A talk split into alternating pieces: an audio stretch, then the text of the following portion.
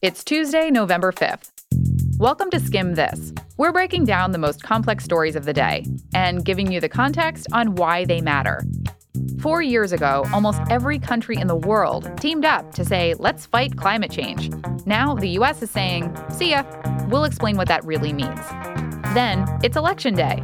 We'll tell you about how national politics are coming up in today's state races. And finally, a new way to tell your Aunt Ruth no, you're not bringing a plus one to Thanksgiving. We're here to make your evening smarter. Let's skim this. Today's episode is brought to you by LinkedIn. The most complicated story today is about the Paris Climate Agreement. Four years ago, representatives from 195 countries all got together in Paris and agreed that climate change is a real problem. In order to keep the global temperature from rising too much too fast, all the countries agreed to do what they could to temper it by encouraging one another to limit emissions and to basically let them choose how to do it. This was kind of a huge deal. The agreement was signed by every country in the world, even the loners like North Korea.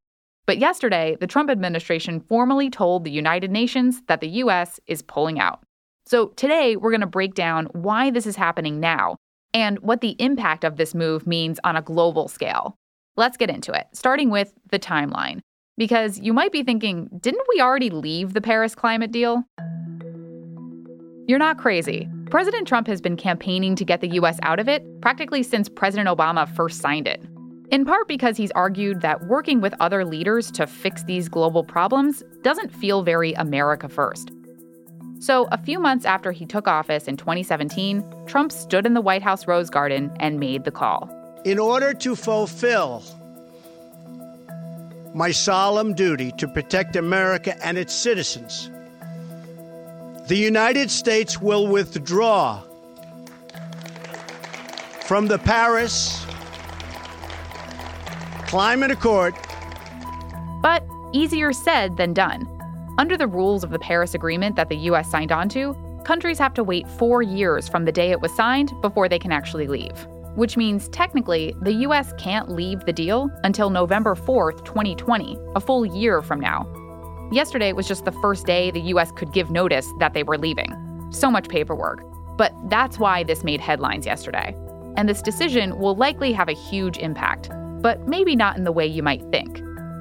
So far, we haven't seen many signs that big emitters like China or India are trying to follow the US out the door. But when the US was in the room, it kind of forced everyone else to up their game.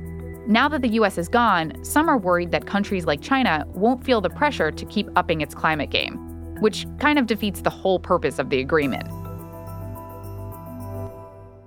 Another potential impact has to do with US businesses. Remember, President Trump says that the Paris Agreement is holding the U.S. back. Here he was again back in 2017. This agreement is less about the climate and more about other countries gaining a financial advantage over the United States. Basically, Trump thinks the Paris Climate Agreement puts an unfair economic burden on U.S. workers, businesses, and taxpayers.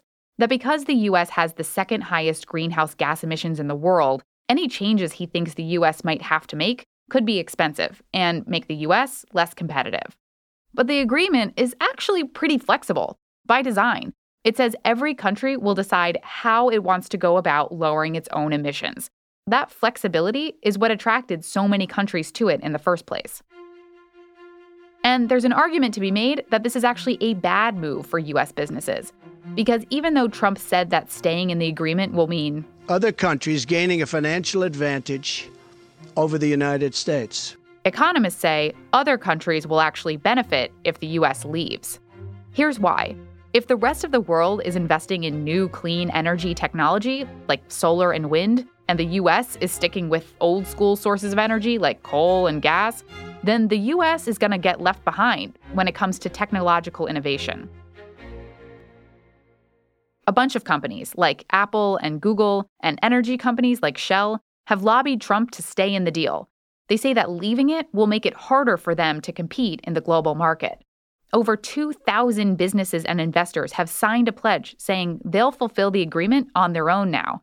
On top of that, cities, states, and tribes across the country have also said they'll step up where the federal government is giving up.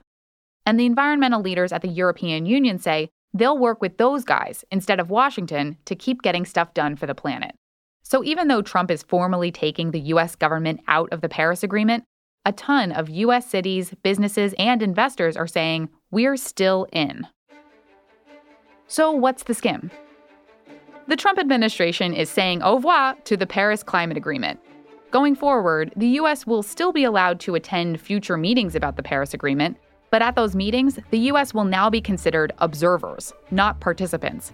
It's like you can come to dinner, but you can't eat. Remember, the U.S. is still technically in the deal. The official goodbye will come next year, actually, one day after the 2020 presidential election, but a few months before Inauguration Day meaning if we get a new president, they would have to go through the process of rejoining the Paris deal if they want back in. It's not clear how easy that process would be, but every major Democratic candidate says we should do it. So, TBD. Before we get to the 2020 election, though, we have to make it through the 2019 election. And hey, that's today. We'll break down the big election day stories next. Looking for the right job can make you feel alone. But what if instead you felt hopeful? There are 20 million jobs on LinkedIn and people who can help you find them. People who will give you advice, help you learn new skills, and people who are hiring. On LinkedIn, you're not alone. Find the job meant for you at linkedin.com slash jobs. That's linkedin.com slash jobs. It's election day. Depending on where you live, you could just be voting for your local school board members, or you're voting for your governor. Even though all elections are local today, national politics is coming up a lot. Let's start with Mississippi, which is usually considered a pretty red state. The last time the state voted for a Democratic president was in 1976. But this year's governor's race is surprisingly close. It's an open seat, the state's Republican Lieutenant Governor, Tate Reeves, is running against the state's Attorney General, Jim Hood, who happens to be a Democrat. The two are basically neck and neck. Reeves has been trying to align his Democratic opponent with national progressive figures like House Speaker Nancy Pelosi. But Hood is having none of it. He's campaigning in favor of tax cuts and is playing up his love of guns. A recent campaign ad even shows him leaning across the hood of a pickup truck to shoot a beer bottle from hundreds of yards away. I do my job, and I'm a straight shooter.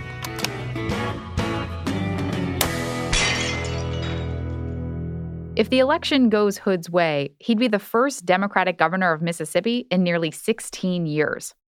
Another state with a close governor's race today is Kentucky, which is, again, fairly red. It's the state that brought us Senate Majority Leader Mitch McConnell and Republican Senator Rand Paul. Kentucky's Republican Governor Matt Bevin is running for re election, so he has the incumbency advantage. But he's notoriously unliked. According to a recent poll, he's the least popular governor in the entire country. So Bevin is trying to attach himself to a Republican who's much more popular in his state. How about this guy, who showed up for a rally just hours before the polls opened? Well, I just want to say a very big hello, Kentucky. Meanwhile, Bevin's Democratic opponent, Attorney General Andy Beshear, brings his own claim to fame. Up until 2015, his dad, Steve Beshear, was the governor of Kentucky. Bevin actually took his seat, so little weird family connection there. The final stop on our election day tour is Virginia. Virginia's historically been considered a swing state, though it's leaning blue lately. Democrats and Republicans often split control between the governor's office and the legislative chambers, which means lots of gridlock in Virginia politics. But political junkies are watching this election very closely, because if Democrats win back both legislative chambers, they'd take full control of Virginia's government for the first time since the 90s. So that's what's up today. And speaking of elections, we at The Skimm just published the results of a brand new survey in which we asked millennial women how they're feeling ahead of next year's election in 2020. Fun fact when asked if electability is the most important quality in a presidential candidate, only 20% of women said yes. Instead, they're looking at things like trustworthiness, how well a candidate gets along with their opponent, and their resume. To see the complete findings of our new survey, head on over to theskimm.com slash 2020.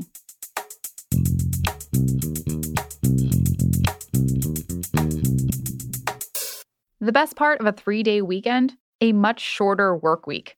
You work Tuesday and Wednesday, and then voila, it's Thursday, which is so close to Friday, you can practically taste the weekend. That four day work week could also be helping you get more done.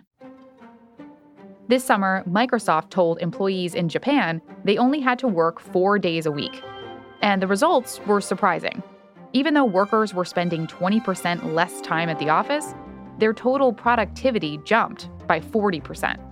Also, since employees were spending less time at work, the company encouraged them to cut their meetings down to a half hour tops, which, to be honest, sounds like a great idea no matter where you're working. Four day work weeks are kind of becoming a trend.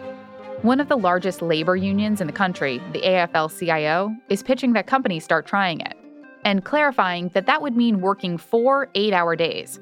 So this wouldn't mean cramming 40 hours into four days. The idea is gaining steam among trade unions in Europe, too, meaning the four day work week could soon be coming to an office near you. A girl can dream.